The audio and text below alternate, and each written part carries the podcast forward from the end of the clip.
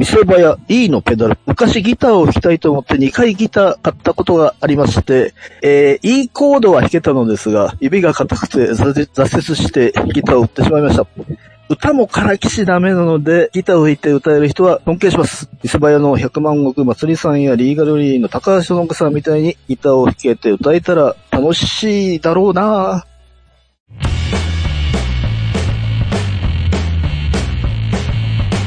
なんのこっちゃい西山、今も青春、我がライブ人生。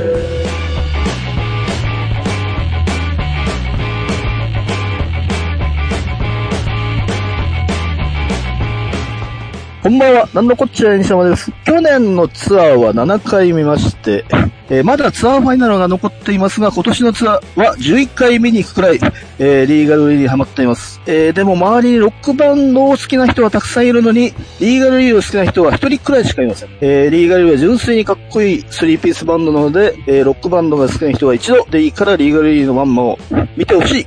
えー今まで38年間ライブを見てきて、えーなぜこんなにリーガルリーにハマったのか、まあ理由はわかりません。えー年齢とか性別とか関係なく、リーガルリーは本当にかっこいいバンドです。もし機会があったら、ぜひリーガルリーのライブを見てくださいね。この番組は、株式会社アルファの制作でお送りします。あのタイトルをやってみようこの番組はゲーム好きの二人がゲーム好きな人にもそうでない人にも送る実際に今プレイしたレポートやおすすめ情報、時にはマニアックな情報をお届けします。テレビゲームの、中林各週木曜日配信中まずは実際に触ってみようそこのあなたもレッツプレイ Try to the next stage. Alpha. それでは今日のゲストを紹介します。えー現在、見せ場というバンドのボーカルギターを担当している百万石祭りさんです。どうもこんばんは、百万石祭りと申します。よよろしくお願いします。ろしくお願いします。えー、祭りさんはいつ頃から、えーどういうきっかけで音楽を聴くようになったんですか？多分13歳ぐらい、あ、そんな早いですね。はい。NHKFM、はい。はい。ミュージックスクエアっていうラジオ番組がありましてね、はい。そこでピローズとかを聞いて、はい。はい。バンドいいじゃんと思って、はいそこからどんどん聞いていて、はい。ほんとミュージックスクエアが最初に音楽を聴いたきっかけですね。あれめっちゃいい番組でした。中村隆子さんっていう人が、あ中村孝子さん、はい。あの、前なんかつぶやいてて、あの、一回、ちょっとメッセージというか、送ったんですけど、まあ、はいはい。あの、何の返信もなかったですけど、でも、あでも結構もうかなりお年の方ですよね、今はね。もう僕が13歳の時だから、20年前にすでに大人でした。はい、はい。あ、そっか、その、まあ、ピローズから前ね、ナンバーガールイースさんやニュースとか出て。やっぱりその辺そから、まあ、の辺はいは、そこから多分、はい数年空いてて、その間はなんだろう、はいスーパーカー。ああ、最初すごかったですよね。やっぱり、スーパーカーのファーストはやっぱり買いましたもんね。うん。ね はい。確かにま。あ、本当日本のバンドをいっぱいかけて、めちはい。ゃくちゃいい番組でした。あ、松井さんはあんまり洋楽とかはそんな聞いてなかったんですか？最初は聞いてなかったですね。ああ。4くらいから。はい。じゃあまあ、祭りさん、ね、あの、バンド歴が25年ぐらいあるということですが、やっぱりバンドを始めようと思った、こう、きっかけになったね、バンドとかあるんですか？やっぱスーパーカーですかね。スーパーカーですか？スーパーカーなら、あの、できると思った。あの難しくないんですよ。あ、はい。そんなに、はい、はい。あ、なるほど。リーガルに高橋物さんがニルバーナならギター弾けるな、思ったような感じですかね。そうそうそうはい。最初はやっぱり、はい。自分でもできるかもってやつから入る人が多いです。やっぱそうですよね。多分、あの、ギター挫折してますが、え、そんな難しいの最初から弾けないですね。やっぱ状態でね。なるほど。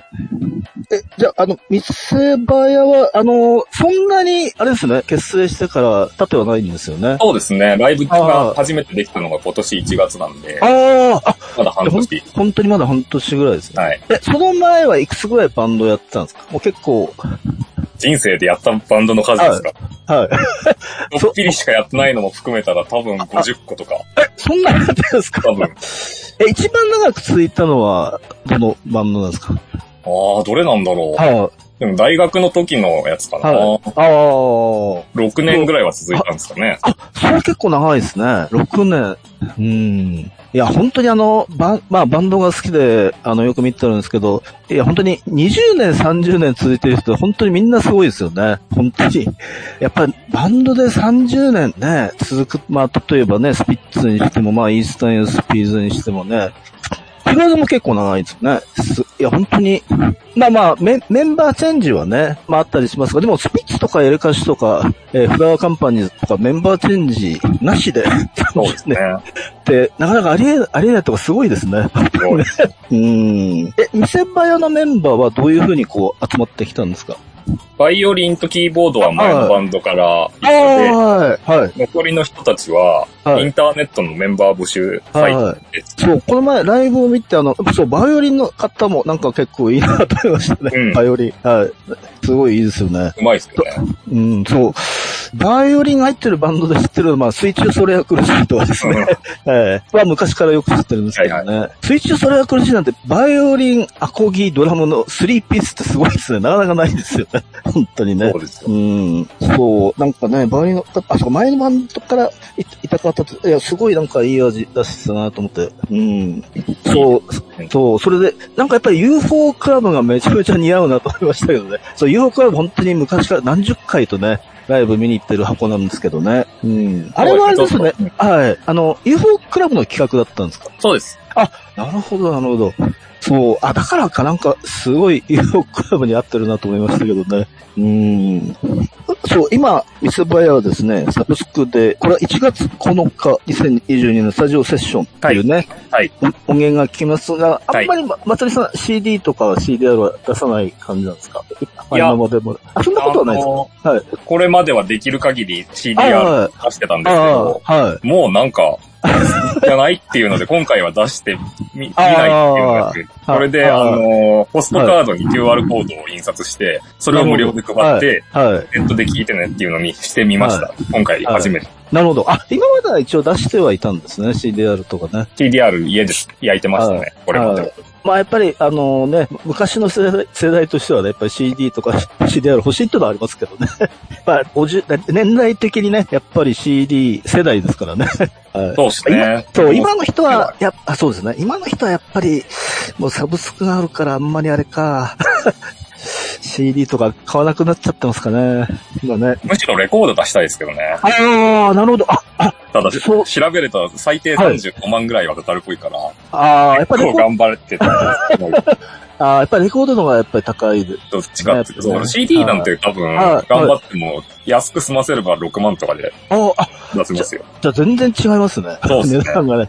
6倍ぐらいするわけですね。はい35万ってことはね。いやーでも実際、リーガルレイとかね、アナログとか出してもいいような気はするんですけどね。うん、結構ね。そう、それこそあの、ね、昨日羊文学見たんですけど、羊文学はなぜかアナログを結構出してるんですよね。はいはいはい。だけどリーガルレイまだ一回も出してないじゃないですか、アナアナログはね。そうですね。うんまあ、ただもしかしたら気が向いたら 出すかもしれない。まあ、店早がね、長く続いてね、気が向いたら出すかもしれないって感じですかね。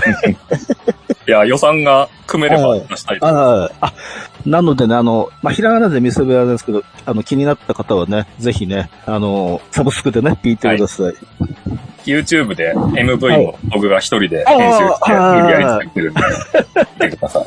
あ、YouTube の方は、あ店早、百万石祭りでもだ大丈夫ですか？検索というか。百万石祭りのチャンネルの方に全部上げてますね。店早のチャンネルは別途作ってないです。あー、なるほど。じゃあ、まずにね、YouTube でね、はいえー見てほしいですね。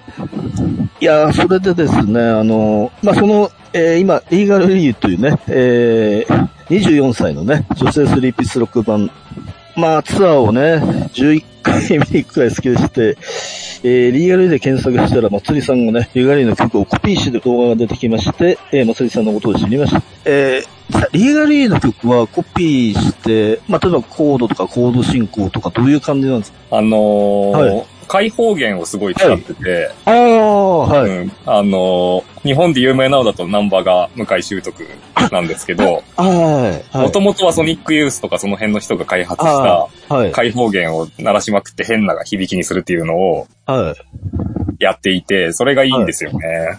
なるほど、やっぱりそっか、その辺のソニックス、な、そう、ナンバーガールはなんかあれですよね、向井さんも確かあれですよね、えっ、と、ギター、テレキャスターです。はい。そう。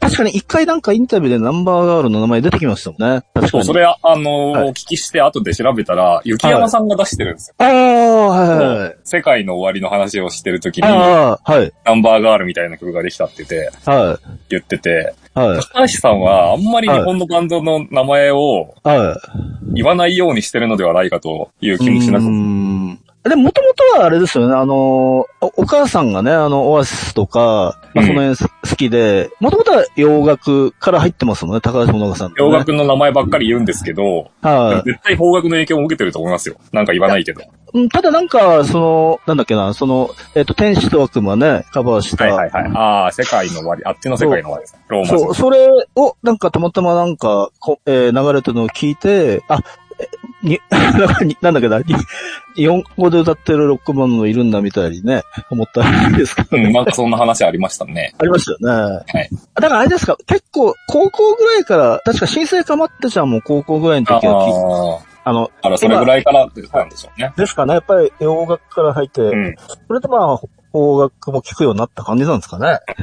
うん。そうそう、松井さんがちょっとあの、楽器とかやってないんでわかんないですけど、ややっぱ確かにこの前、歌い方にしても、まあギターにしても、ややっぱり毎回違うような感じなんですそうですね、結構違います。ああそうそう、この前、そう、大阪とかもね、映像があってね、すごい、よかった。多分東京も映像あると思いますけどね、すごい良かったですよ。うんうん。やっぱあの、ビッグキャットの、あの、リーガルリーってすごくいいんですね。ちょうどなんだろうな、あそこ最高800人ぐらい入るんですけど、まあ今そこまでリーガルリーね、混んでるわけじゃないんで、すごいゆったり見れるし、会場は広いけど、すごいビッグキャットめちゃめちゃおすすめです。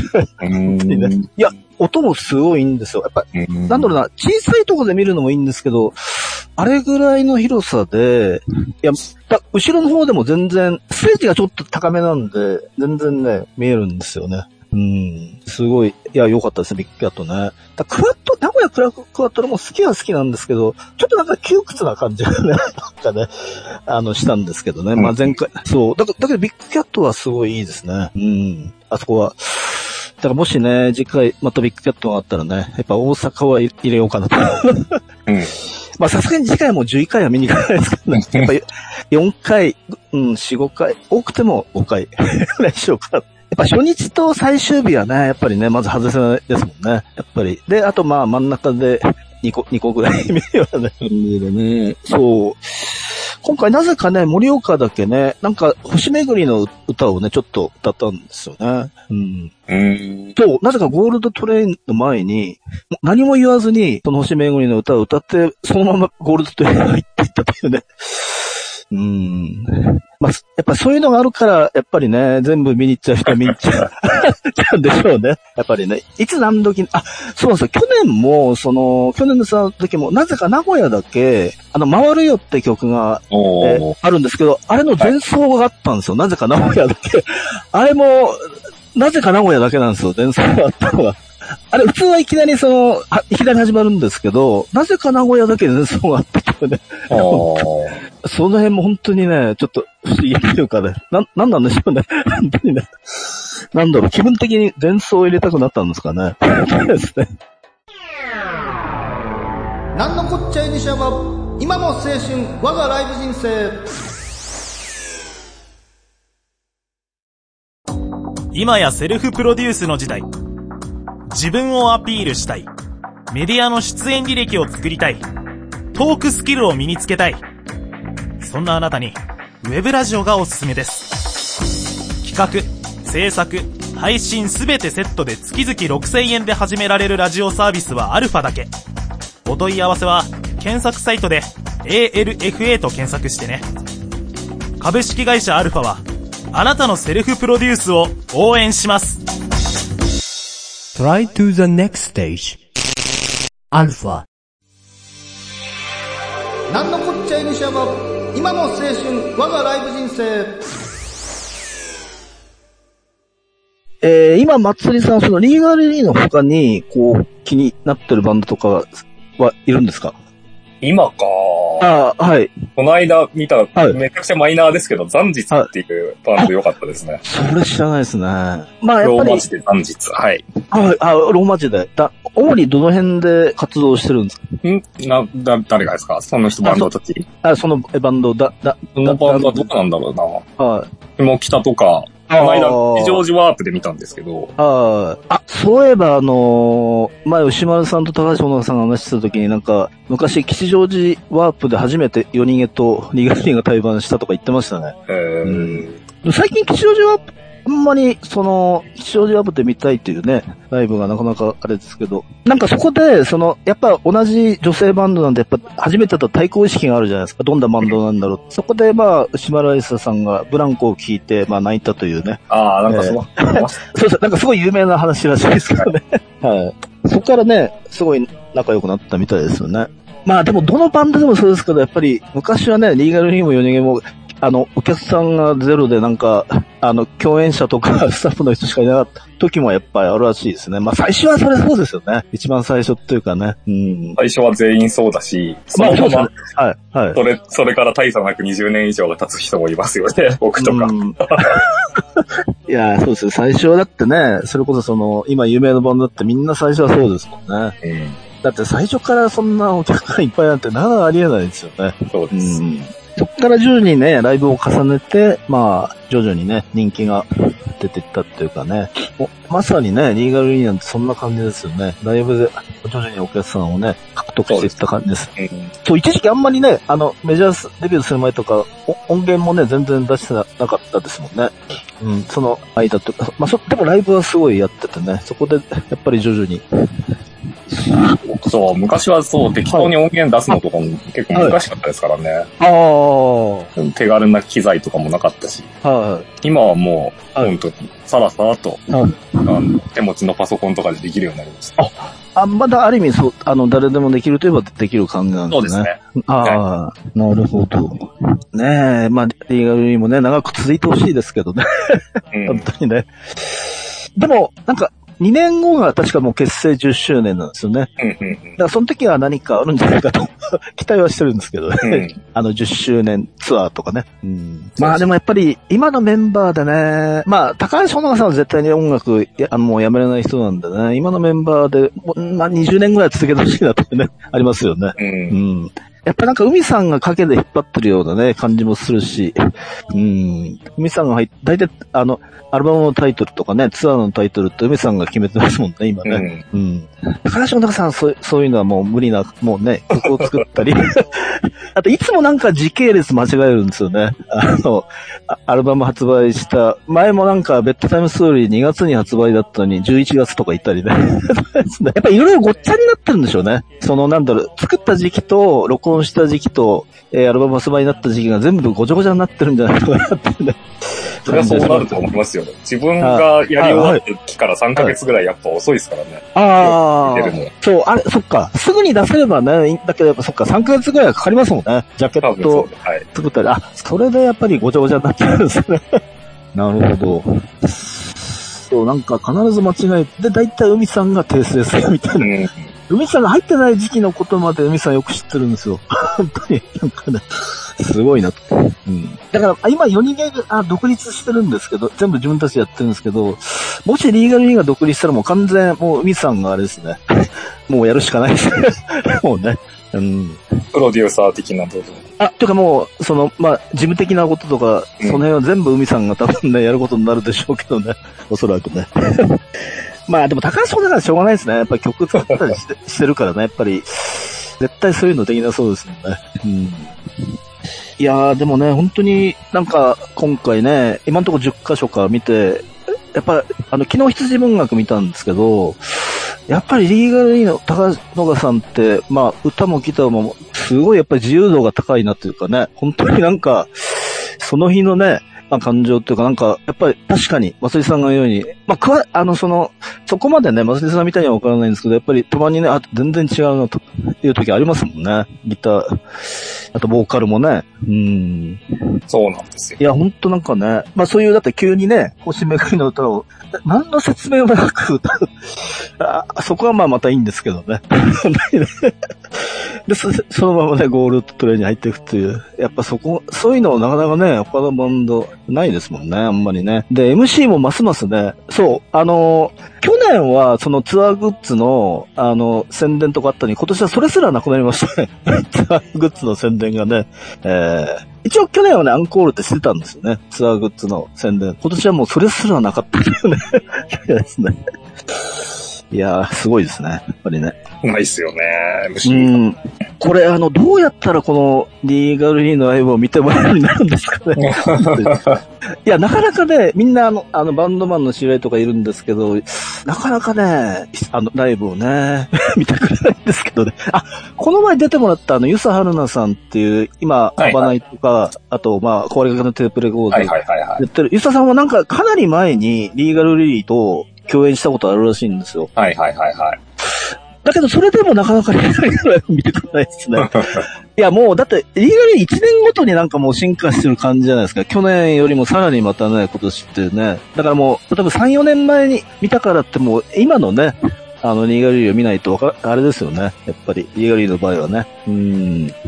そう、だからその辺絶対にリーガー、あの、好きそうな人、周りにね、いるんですけどね、なかなかね。ただやっぱりね、4500円出してワンマン行ってくださいって言ってもなかなかね、あれですよね。もう自分で買って、チケットを渡すしかないですよね。うん。うん。いや、松辻さん的には見せ場屋は、んまだまだつき続きそうな感じは、今回は。それはなんともいつもあ、なんとか。言えないっていう。あ まあでも、僕もはい何らかの名義ではずっとバンドはします。もうここあ。までああ。ああ、やっぱり松辻さんもバンドが好きっていうか。バンドをしないと、はいしないとならない。はい。えやっぱソロはあんまり興味ない感じなんですか？ソロっていうか。ソロも何何度もやったことありますよ。ああ、ああ、そうなんですか？はい。うんだけどやっぱりバンドは、バンドがいいですね、やっぱ。そうなんですね。バンドね、好きな、うんまあもちろんソロの人も好きなんですけど、やっぱええバンドの、あのね、やっぱ本当バンドが好きなんですよ、昔からね。それこそ、エレカシピーズとかね、昔だとね。やっぱ本当バンドいいですよね。本当に。まあだからまあリーガルリーもやっぱり好きになったのかなってのはありますけどね。うん。そうちゃんとバンドしてるんですよね。ああ、うん、一応、形式的にはバンドの形ではいドラムとかベースとかいるけど、はい。ドラムとかベースはそんなに、あの、みんなに、あの、化学反応を起こしてなくて、ただやってるだけっていうはい。バンドも多いんですけど、リーガルリーは本当にちゃんとバンドをしてて、うんみんなが、あの、3分の1ずつ、はあの、主導権を持ってるんですよ。い。なるほど。やっぱり、そうそうそうあ、そっか。あ、本当に、だから、三、三人が、もどうなってももう、あの、バッチリ決まるっていうか、あれなんですかね、やっぱりね。うん、まあ、それだけの、やっぱり力はあるってことですよね。うん。まあ、スリーピースで、一人でもね、崩れたらもうダメになっちゃいますからね。やっぱり、だから、そっか。やっぱすごいですね。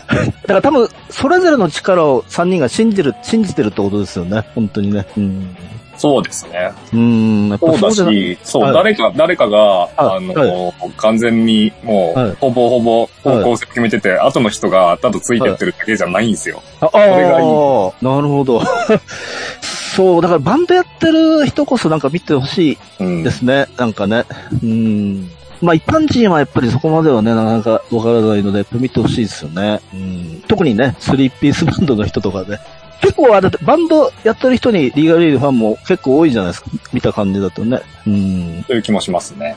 そう、なんか、だからまだまだ一般の人に浸透するにはもうちょい時間かかるのかなっていうね、感じはしますよね。まあでも少しずつ、はい。少しずつ少しずつ来てるんじゃないですか。はい。あ、でもやっぱそれがいいですよね。あの、急に来ないで、ちょっとずつこう、なんかね、来てるってのがいいですよね。いや、だって今なんか、若手バンドとかって急にね、武道館とかやっちゃったりするじゃないですか。なんかね。はいはいはいはい。だから結構地道に来てますよね。本当に。そうです。うん。だからまあ、すいいですよね。急にうん来ないところがいいなっていうね。ちゃんとなんか段階をね、踏んでるようなね、気がするので、いいですよね。いやー、ほんと、松井さん今日はお忙しい中ありがとうございました。いえいえ。本当に。いやー、店場屋もね、リーガルリーもできるだけ長く続くことを願って、願っています。えーまたライブで会った時はよろしくお願いします。はいはい、どうも。なんのこっちゃいにしゃば今の青春我がライブ人生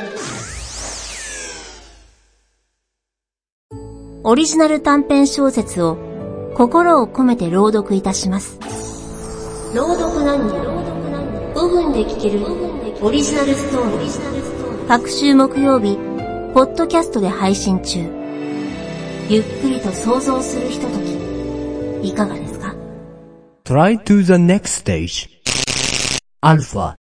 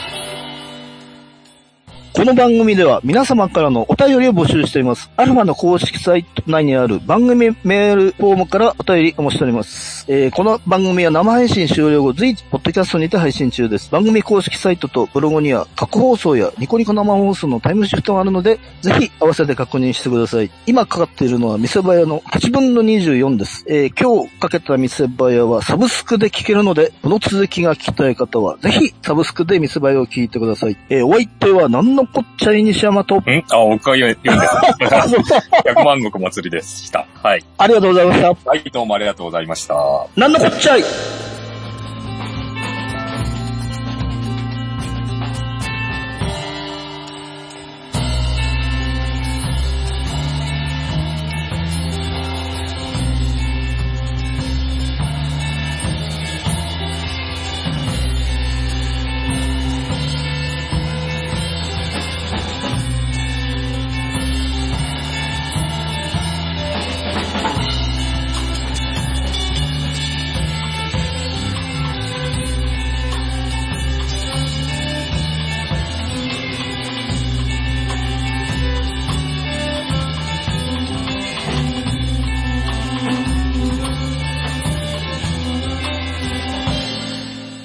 この番組は株式会社アルファの制作でお送りしました。